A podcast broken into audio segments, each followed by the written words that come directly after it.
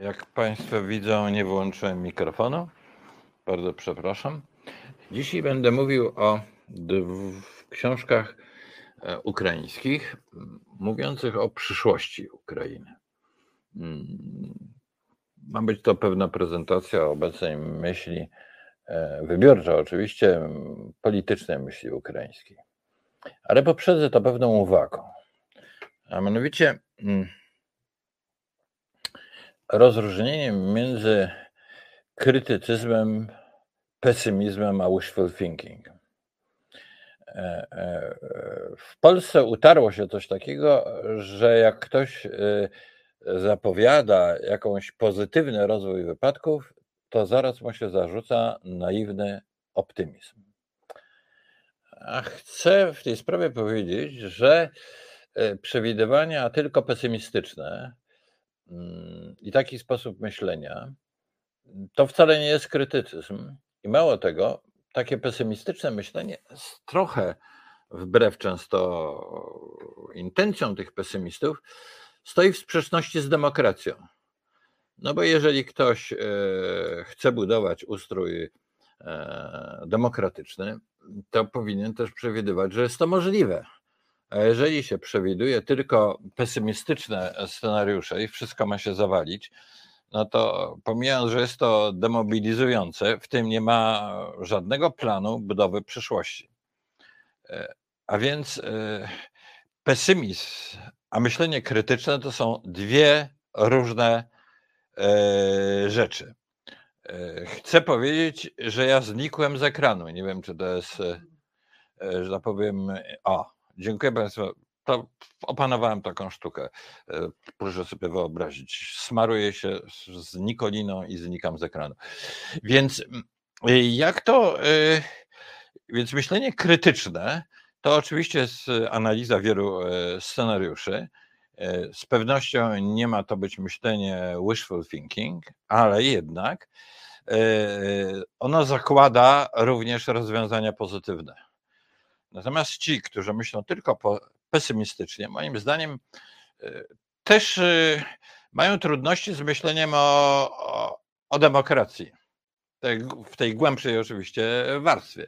Nie chcę przez to powiedzieć, że wszyscy pesymiści nie chcą być czy nie są demokratami. Ale no i mamy tego bardzo ciekawy przykład w Polsce. Uważam, że ta choroba bycia pesymistą jest w Polsce rozpowszechniona.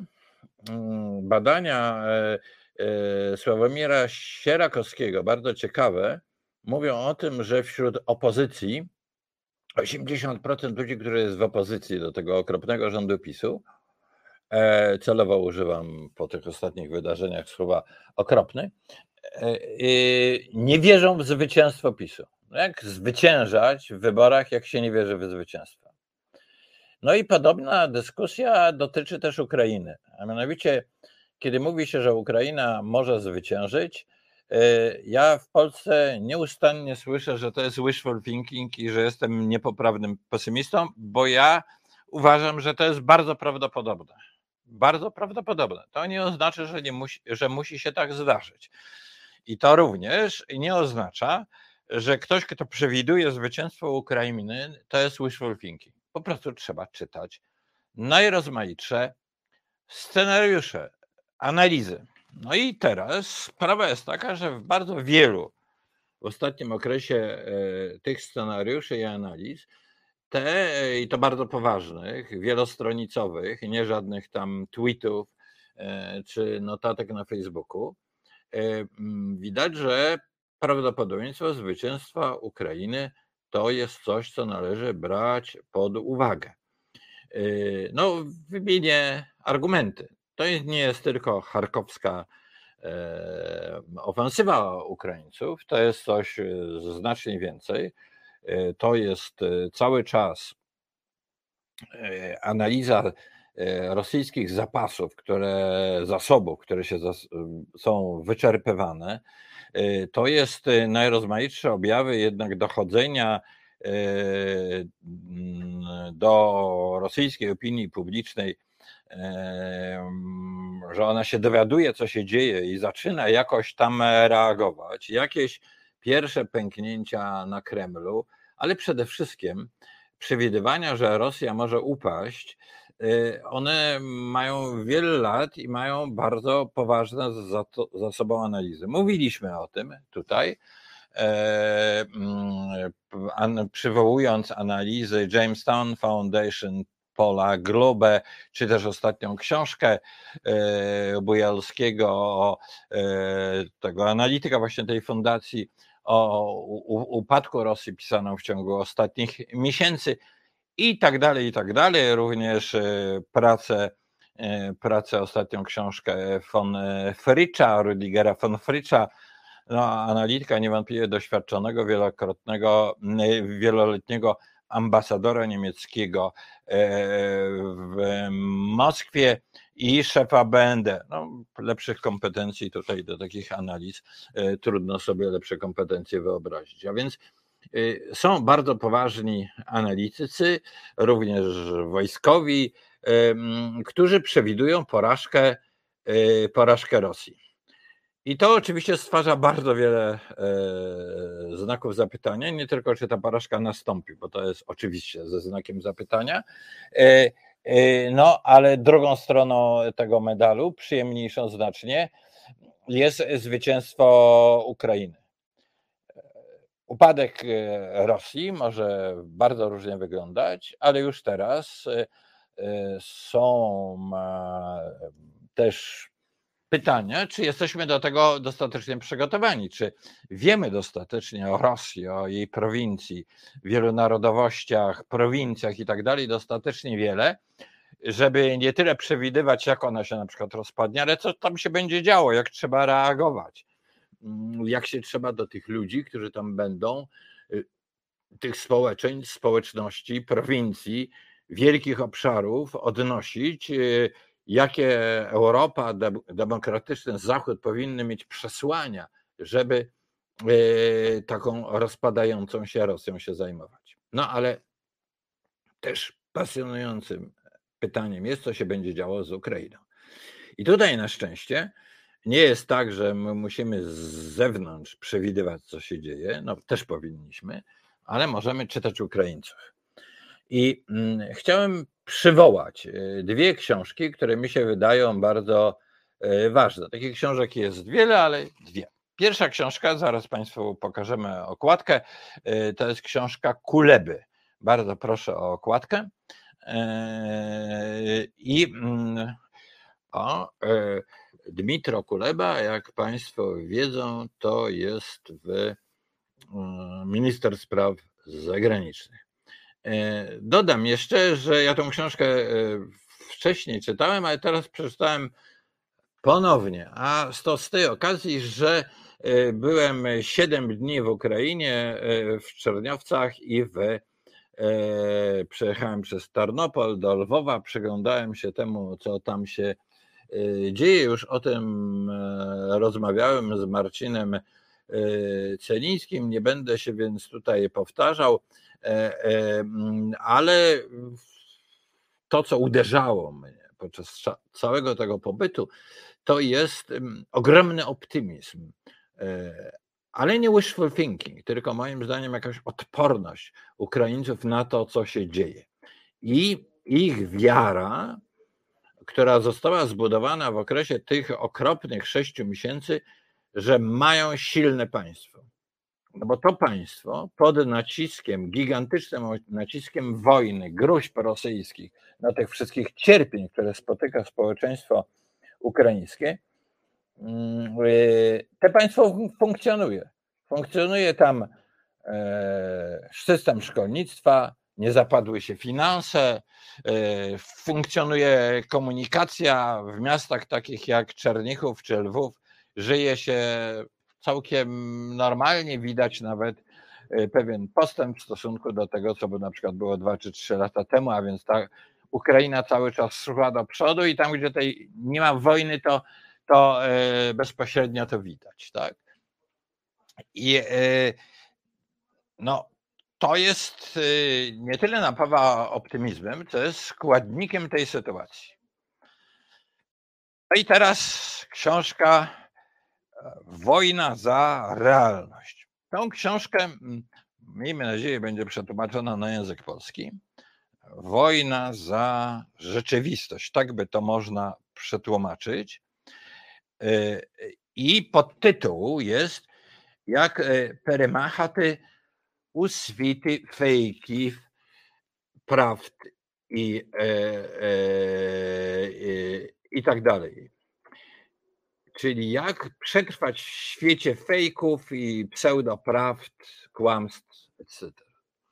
No, e, książkę tę, dlaczego się czyta ze zdziwieniem? No bo ktoś bierze tą książkę do ręki, wie, że autorem jest minister spraw zagranicznych, spotyka się jakiegoś takiego opisu polityki zagranicznej mm, e, Ukrainy, jego jakiejś historii, a to jest długoletni dyplomata ukraiński, no jednym słowem coś, co od e, spod pióra dyplomaty mogłoby się ukazać. Tym, tymczasem jest to książka o współczesnej cywilizacji. Współczesnej cywilizacji, E, e, Kuleba zajmuje się z tą strefą, tą sferą cywilizacji, jaką jest informacja. I twierdzi, że współczesna polityka polega w ogromnym stopniu na e, informowaniu się, na wojnie informacyjnej, na tworzeniu jakby narracji, i to jest właśnie polityka zagraniczna. E, e, o wojnie tej militarnej e, mówi stosunkowo mało, pokazuje w jaki sposób działania informacyjne mogą być przygotowaniem do, do wojny, ale tym właśnie działaniom, gdzie stwarza się pewne obrazy przemawiające do wyobraźni, temu przypisuje zasadnicze znaczenie i pokazuje, jak y, przy tych założeniach formułowana jest ukraińska e, polityka zagraniczna. I w jak ciężkiej sytuacji była Ukraina lat temu 20, nie mówiąc, że zaraz po uzyskaniu niepodległości, jak z trudnością się przebie, y, przebijała z własną opowieścią, jak zaistniała jako podmiot polityki międzynarodowej. To e, i temu procesowi właśnie e, przypisuje e, Kuleba zasadnicze, zasadnicze znaczenie, że trzeba o sobie bez przerwy opowiadać, aby móc również zwyciężać, a z drugiej strony trzeba śledzić opowieści takich wrogów i kłamców e, jak e, Ławrow i Putin, żeby na to reagować, ponieważ nieustanne powtarzanie łgarstw e, rzeczywiście może być skuteczne, jeżeli na to się we,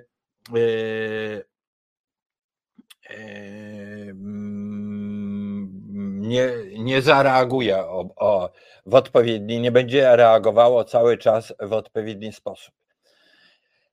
Ale no, to do pewnego stopnia są ogólne prawdy.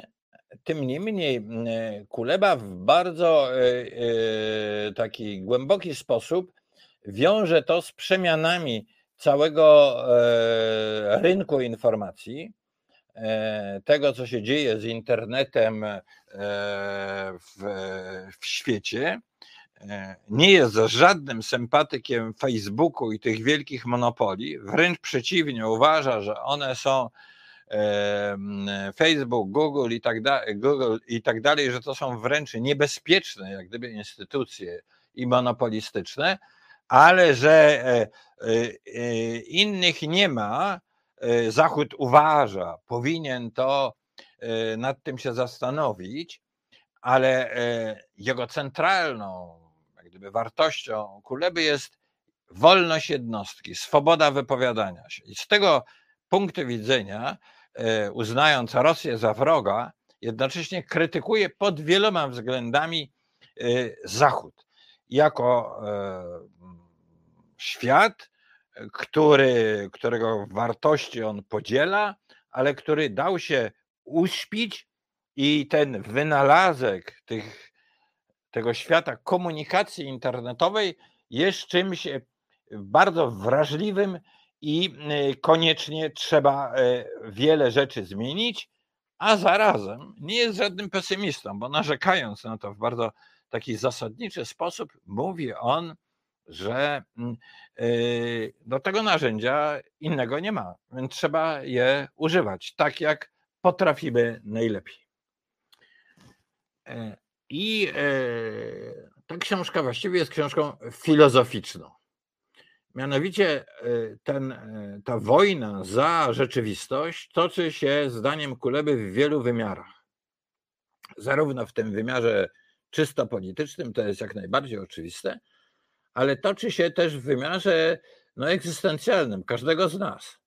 Czy my damy się, utoniemy w tej powodzi niesprawdzonych danych, e, w jakichś fikcjach, e, no nie wiem, nawet damy się pociągnąć do jakichś teorii antyszczepionkowych czy innych absurdów, czy też jesteśmy na tyle silni i wolni, to cały czas podkreśla że będziemy szukać prawdy.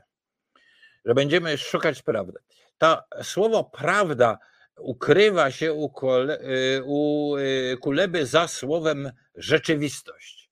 Ten, kto ma styk z rzeczywistością, kto poszukuje rzeczywistości, ten jednocześnie zbliża się do prawdy. Nikt nie może znać prawdy absolutnej, ale mamy się do niej cały czas zbliżać i poszukiwać. I to we współczesnej cywilizacji jest wyzwaniem dla jednostki. To jest bardzo silne przesłanie całej tej tej, e, tej książki. No i teraz pytanie Kuleby jest takie, no dobrze, ale jak to czynić? Otóż mm, e, Kuleba mówi, no bardzo jest trudno czynić to samemu.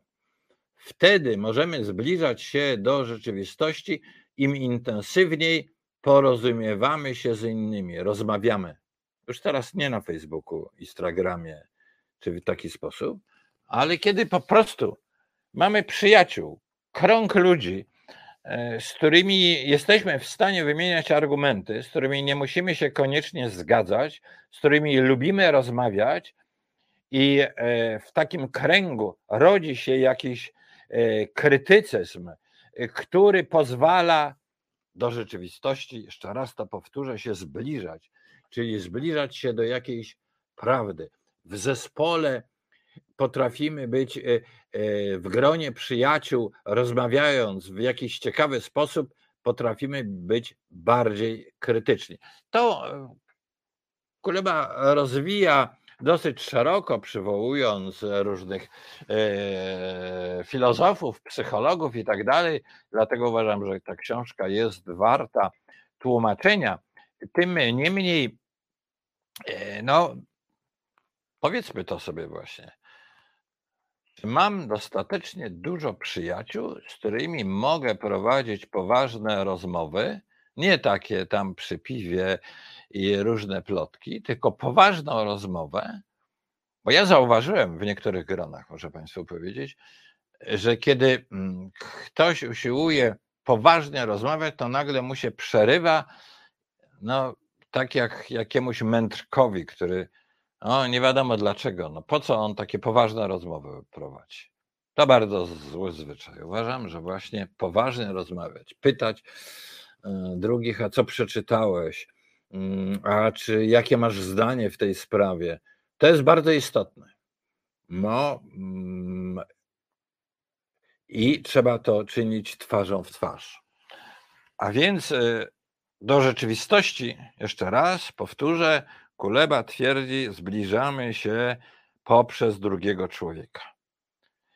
I teraz poprzez rozmowę z nim, wymianę opinii. Ale jest jeszcze jedna bardzo istotna rzecz, którą Kuleba podkreśla. A mianowicie, że zbliża, zbliżać się możemy do rzeczywistości, jeżeli bierzemy pod uwagę jak gdyby całość spraw wspólnoty politycznej, do której przynależymy. W ostateczności oczywiście chodzi może o, o to, co się w ogóle dzieje w świecie, jakąś całościową ocenę, którą powinniśmy sobie wyrabiać, ale e, Kuleba jest bardzo silnym zwolennikiem państwa, państwa narodowego. I teraz od razu powiem, e, że państwa narodowego to znaczy państwa obywatelskiego, to znaczy państwa liberalnego. Tylko takie państwo uznaje Kuleba za, za właściwe. I tu zaczyna się oczywiście ten rozdział, w którym mm, minister spraw zagranicznych Ukrainy mówi o przyszłej, o przyszłości swojego własnego kraju.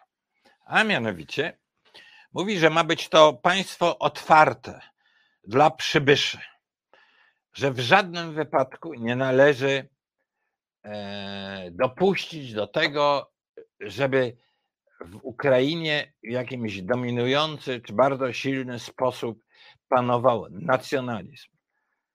To czyni argument, jaki podaje Kuleba tutaj, y, jest zarówno pragmatyczny, jak i ideowy. No, ideowy jest jasne, prawda, że nacjonalizm jest czymś, czymś złym, jakieś poważne zawężenie w ogóle perspektywy, ale jest również pragmatyczny, ponieważ społeczeństwo ukraińskie jest społeczeństwem bardzo e, e, no, różnorodnym.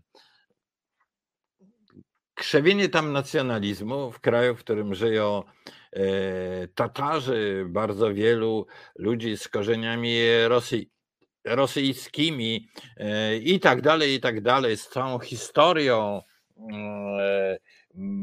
multikulturalną z przeszłości, byłoby czymś niebezpiecznym i e, zawężającym. Dodajmy, powiedziałem, żyje dużo ludzi z korzeniami rosyjskimi. Same Kuleba, jak i Zełęński, no mogliby być właściwie Rosjanami, gdyby tak wybrali, prawda? Ale wybrali, wybrali ukraińskość.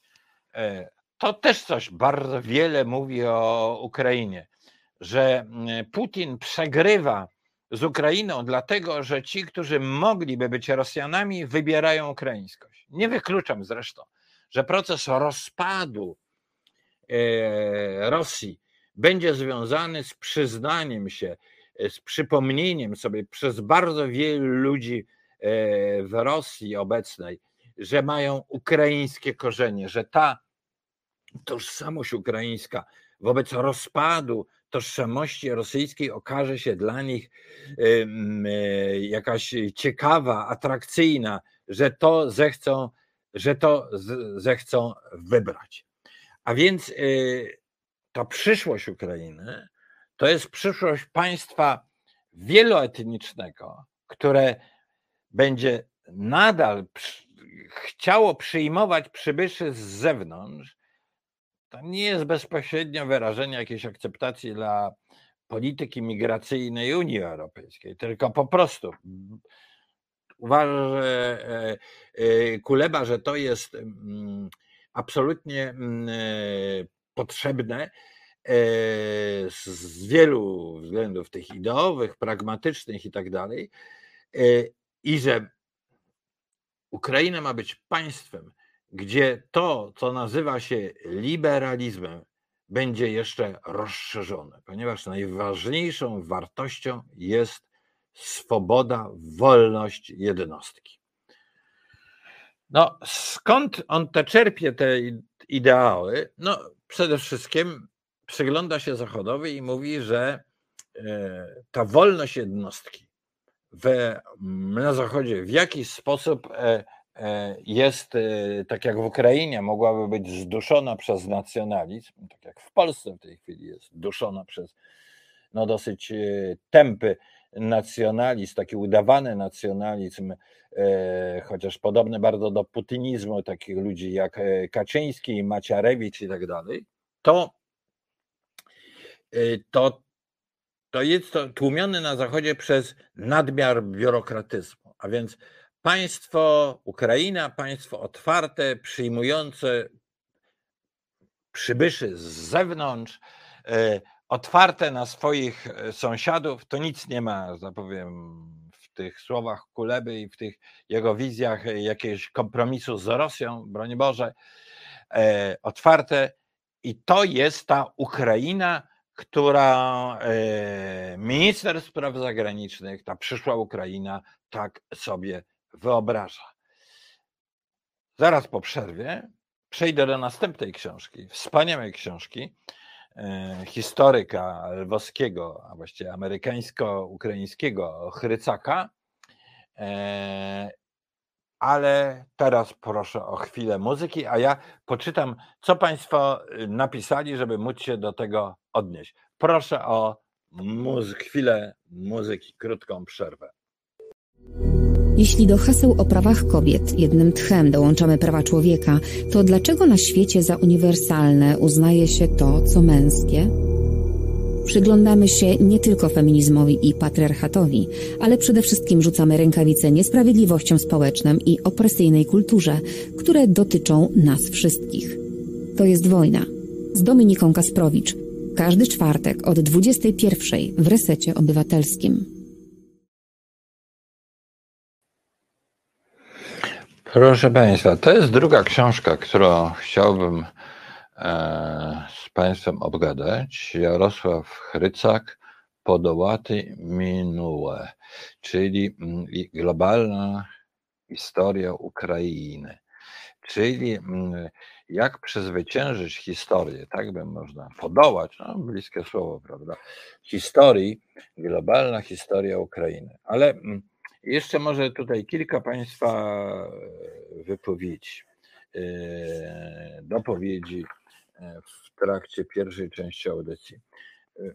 Tutaj były takie uwaga, że przekaz z Zachodu może się zmienić, bo był pesymistyczny. Tak na początku był pesymistyczny, ale chciałbym jednak przed, przed czymś ostrzec. Mianowicie przekaz PiSu w tej chwili jest taki propagandowy, że Zachód nie pomaga Ostatnio słuchałem e, pana e, Grajewskiego, który twierdził, że Francja i Niemcy e, nie chcą w ogóle zwycięstwa mm, Ukrainy.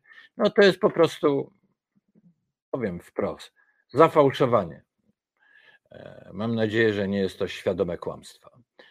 Mianowicie, no bardzo wyraźna jest wypowiedź Scholza, że Ukraina ma odzyskać wszystkie terytoria, wojsko rosyjskie ma ustąpić, że podobne są wypowiedzi francuskie, prasa francuska, prasa niemiecka staje absolutnie, e, wszystkie wiodące media po stronie Ukrainy sekundują e, Ukrainie, a więc y, Zachód wcale nie jest taki mm, e, pesymistyczny, czy też e, w, ta propaganda pisowska usiłuje kontynuować e, to, co robiła przedtem, że Zachód jest dekadencki, niezdolny do niczego, a e, PiS robi z siebie bohaterów. Będziemy o tym mówili w jednym z następnych audycji. Ja przygotowuję się do omówienia tego tekstu wywiadu Pytla, który jest tak atakowany przez PiS, rozwściecza Kaczyńskiego, który wykrzykuje brednie o agentach w opozycji, wymieniając nawet konkretne nazwisko, to karygodne w ogóle, mm, ale i ten tekst Pytla jest w tle tej burzliwej debaty w Sejmie. PiS złapany niemal za rękę przy wszystkich fałszerstwach dotyczących raportu Macierewicza, no w tej chwili właśnie w taki sposób usiłuje się odgryzać. A więc chciałbym Państwa przekonać, nie, Zachód nie jest wcale tak pesymistyczny i wszystkie te, y, y, przecież przytaczałem tutaj i opracowanie niemieckie przewidujące właśnie prze, przegraną rosyjską, rozpad Federacji Ros, Rosyjskiej, konieczność przygotowania się do, do tego. Tam w ogóle podejście PiSu jest bardzo niebezpieczne, dlatego że my kiedy Ukraina wygra, a Rosja zacznie się rozpadać, to rola Zachodu tym bardziej wzrośnie, jeśli chodzi o środki pieniężne, technologie i tak dalej. I Polska z takim przekazem może znaleźć się na marginesie. Dzisiaj ten bonus wojny E, jeżeli tak to można nazwać, działa na korzyść Warszawy. Przez Polskę przechodzą linie zaopatrzenia. E, Polska, no rzeczywiście rząd głosi absolutne poparcie dla Ukrainy i tak dalej, ale to może się skończyć i wtedy trzeba będzie współpracować z Zachodem, chcąc się uparać z tą sytuacją na wschodzie i, i wziąć udział w odbudowie Ukrainy. Na to trzeba mieć sensowne E, spojrzenie i tak jak tutaj Kuleba mówi, być blisko z rzeczywistością. No a teraz druga książka. To jest historyk. Jarosław e, Rycak. E, mm, historyk, obecnie profesor Uniwersytetu Grekokatolickiego w Lwowie, bardzo sympatyczny pan, który napisał książkę absolutnie pasjonującą. E, w ogóle historiografia ukraińska e, dzisiaj to jest e, jak gdyby szkoła amerykańsko-ukraińska. Część tych książek już jest przetłumaczonych na język polski. Gorąco je Państwu radzę, ponieważ czytając te książki nie sposób też nie myśleć o historii Polski, bo one oczywiście w najrozmaitszy sposób o historię Polski zahaczają. Y, no bo nie sposób, tak jak nie sposób pisać y, historii Polski bez zaczepienia o historię Ukrainy, mądrze lub głupie, ale nieustannie to jest y, nieuchronne.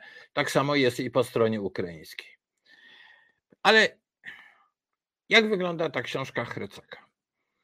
Bo ona kończy się też wizją przyszłości.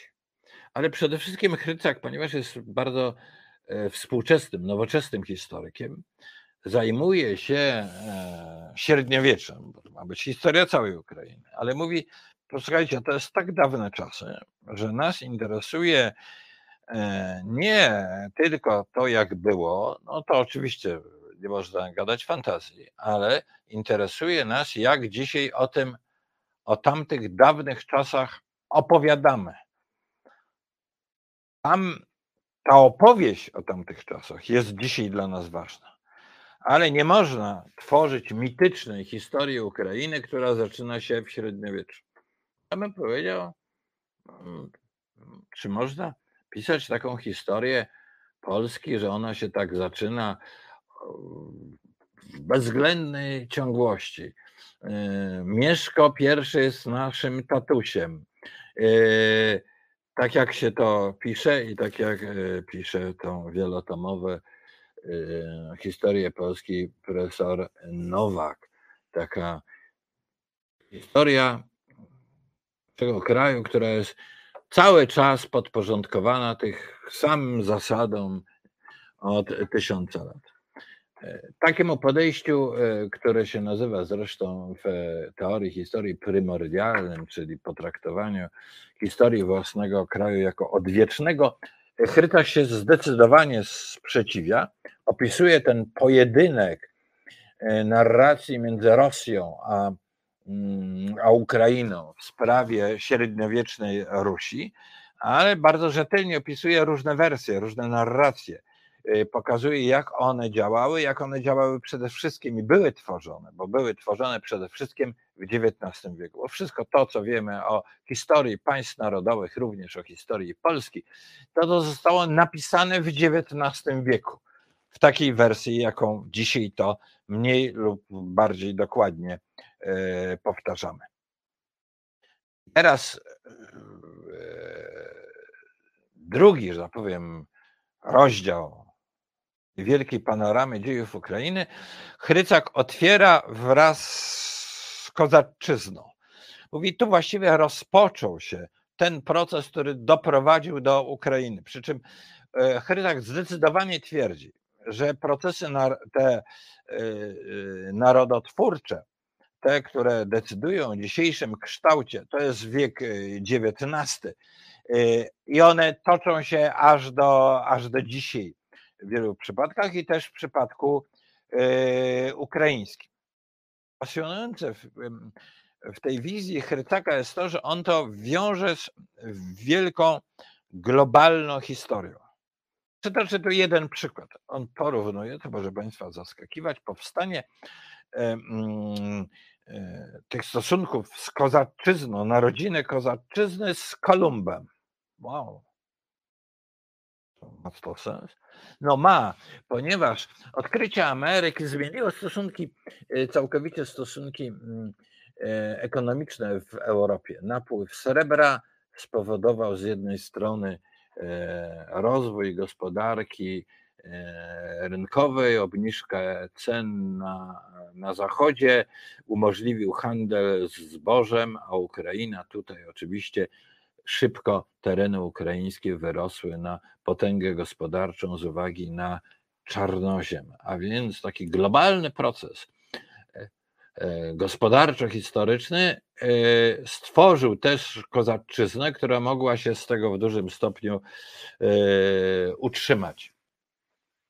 No i tutaj oczywiście są bardzo krytyczne uwagi pod adresem klasy politycznej Rzeczpospolitej, że nie rozpoznała powstania tej kozaczyzny, bardzo specyficznej społeczności pogranicza.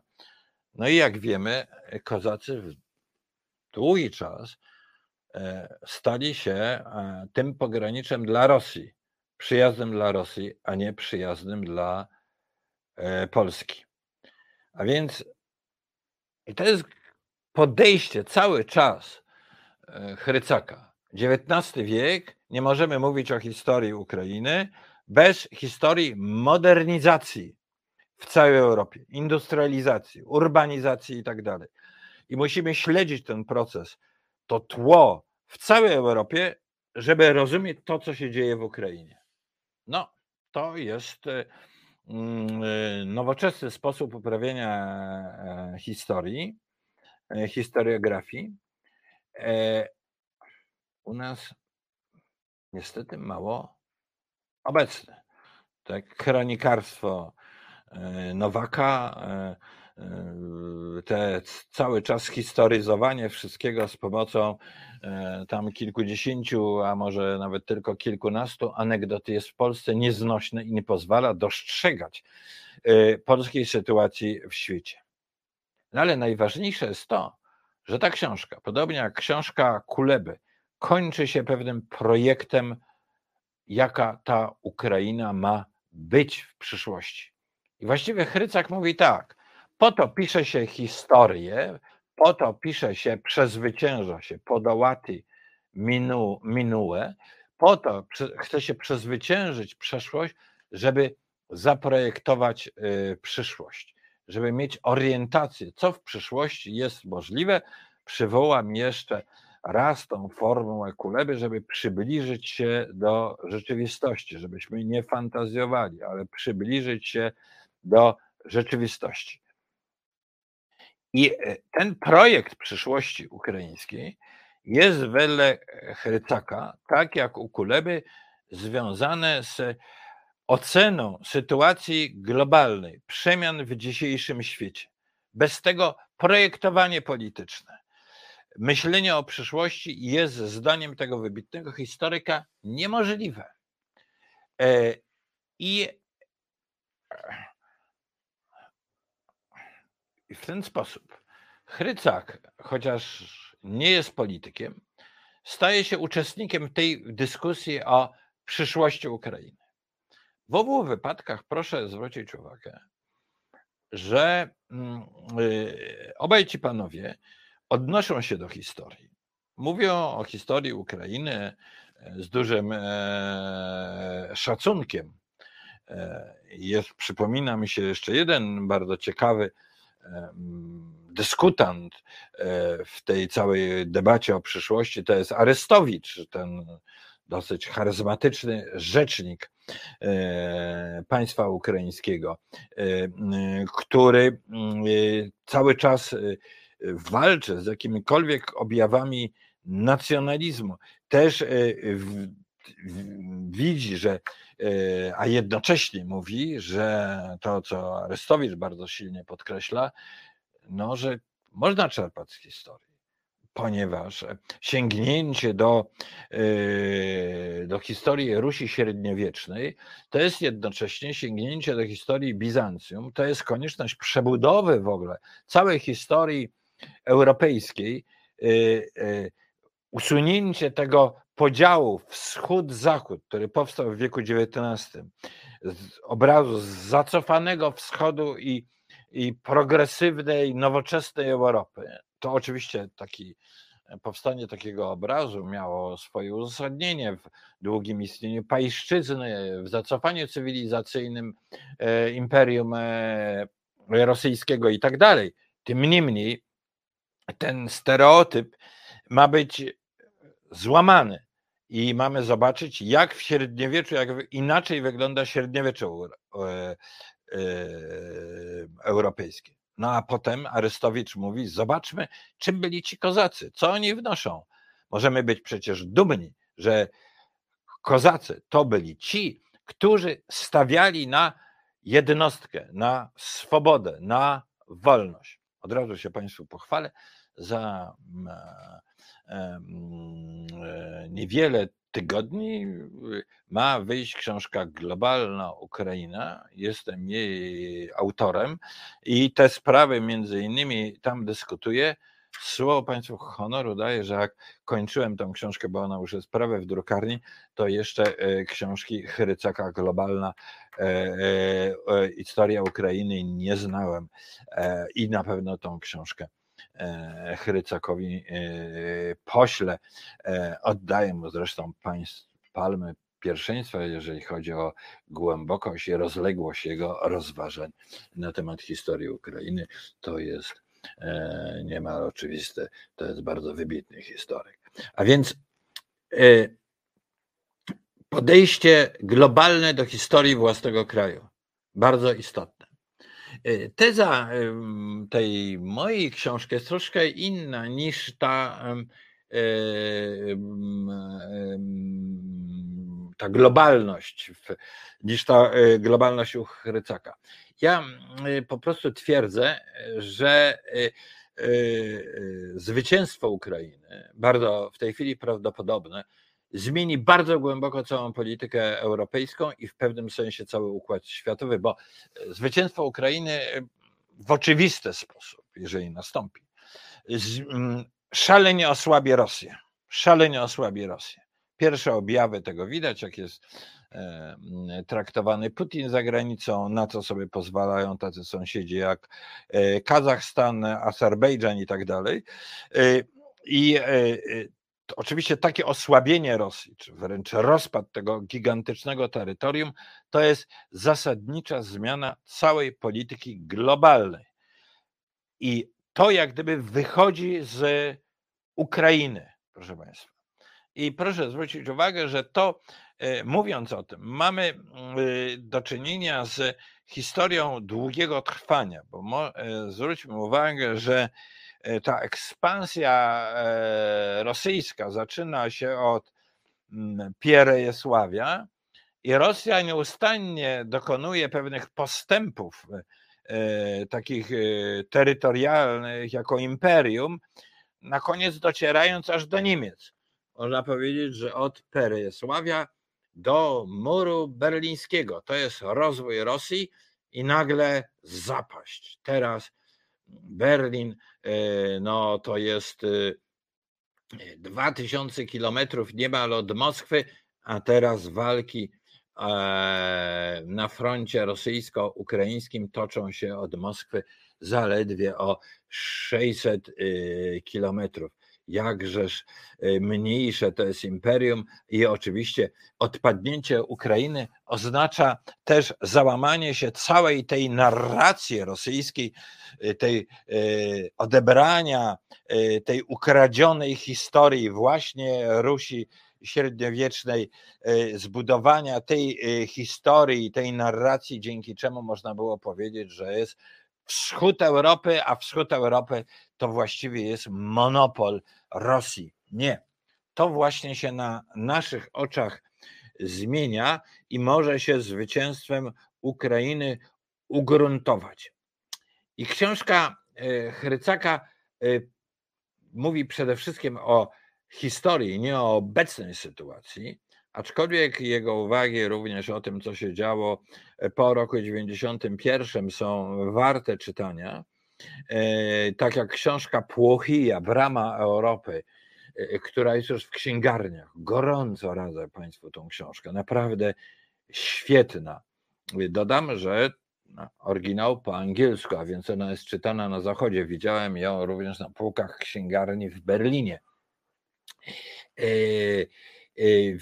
więc ona ma obieg światowy. Oczywiście jest bardzo bestsellerem w, w, w Ukrainie i mm, oby była też bestsellerem w Polsce i oby ta książka Chrycaka Podołaty Minue, żeby również była e, przetłumaczona jak najszybciej e, e, na język, język polski.